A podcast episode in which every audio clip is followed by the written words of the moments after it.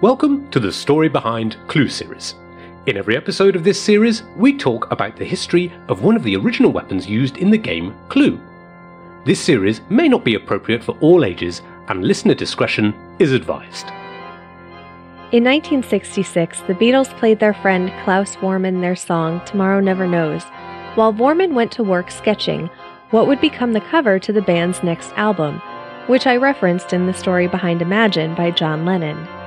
This album contained the songs Taxman, Eleanor Rigby, and Good Day Sunshine, and was almost called After Geography.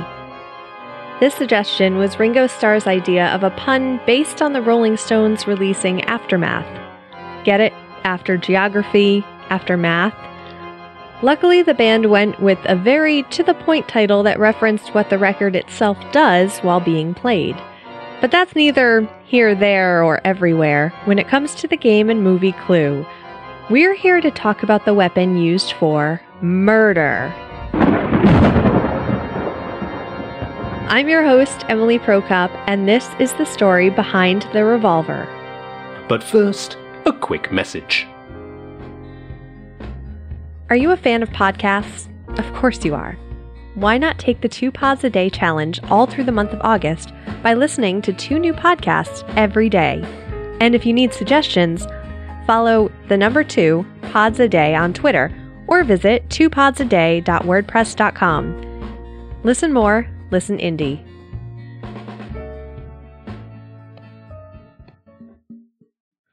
A lot of what I love finding out through this podcast are the unknown stories of the inventors of everyday objects. But this particular subject's history is already commonly known by anyone who studied the Industrial Revolution.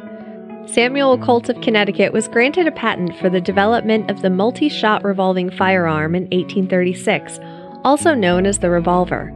But here's a bit of history you probably didn't learn about Colt and his invention. It was inspired by the steering wheel of a ship.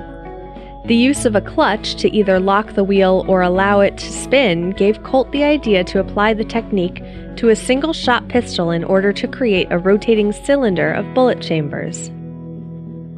But at the time he had this idea, he didn't have the money to create it, so he went on the road performing a street show under the name Dr. Colt.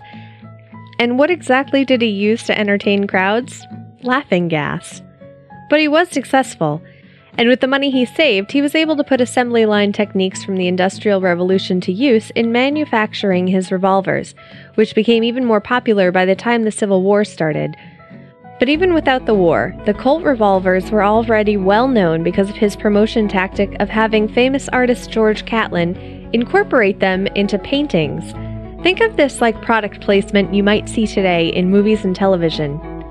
He would also hire famous writers who traveled the world to write about them.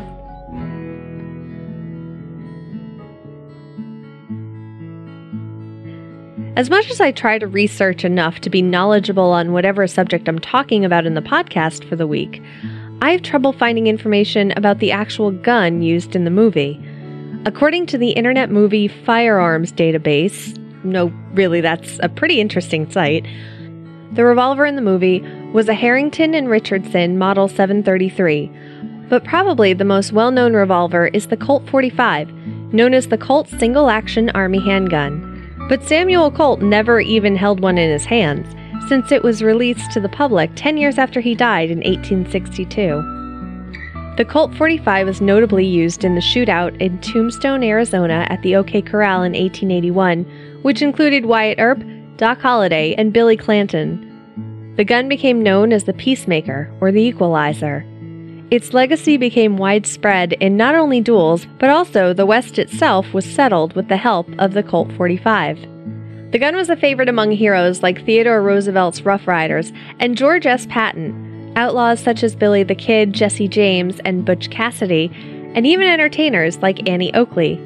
With the popularity of early cowboy movies, the gun's popularity also grew, but when the West was less wild and new double action revolvers and semi automatic pistols came about, the popularity of the Colt 45 waned. Manufacturing even slowed to a halt during World War II, but with the resurgence of Westerns in the 1950s, the Colt 45 made its way into the eye of the mainstream again.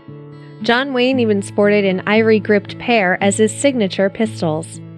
With the popularity of television westerns like Bonanza and The Lone Ranger, Colt 45 manufacturing picked back up in 1956, two years after the movie Clue was to take place.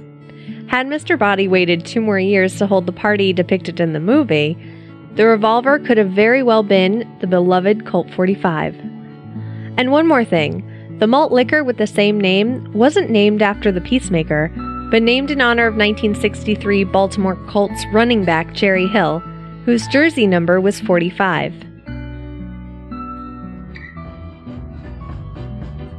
What are you afraid of? A fate worse than death? No, just death. Isn't that enough? Professor Plum was given the revolver in the movie Clue. He was being blackmailed by Mr. Boddy for having an affair with one of his patients.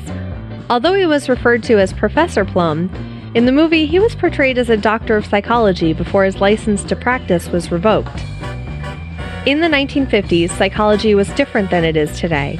The most popular form was called humanistic psychology, which focused on free will being the driving force behind behavior, as opposed to biology and hormones as today's psychologists focus on. The 50s was an era where fear and competition were driving forces for people, my dad even remembers doing nuclear bomb drills back in elementary school by crouching in front of his locker or under his desk. And as he grew older, he realized it wasn't to keep him safe. It was an illogical method to help identify the ashes that would have been left in that location, had a bomb gone off. And while the threat of nuclear war loomed over that era, the drive to attain the best cars, gadgets, houses, or other material objects also increased the notion that having the best equaled self worth. This need to attain greatness and do the best to conform to Western ways was perpetuated by popular culture, as well as psychology. One more interesting thing to note about humanistic psychology in the 1950s was the idea that all individuals are unique and have a natural inclination to fully push themselves to their maximum potential. The only problem with that is there's no measure of individual potential, just the outward appearance of conforming to society, which gave the 50s its saccharine stereotype we associated with today. You don't know what kind of people they have in the UN. I might go up in their estimation.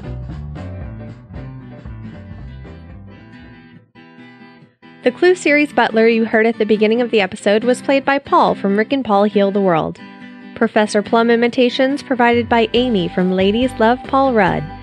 If you'd like to add your voice to the podcast, join the Story Behind discussion group on Facebook to be notified when I'm looking for guest voices for the show. Information for this episode was sourced from Rolling Stone, History.com, Psychology Today, and more links which can be found in the show notes at thestorybehindpodcast.com.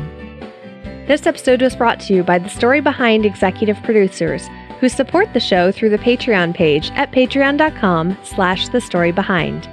Thanks for listening.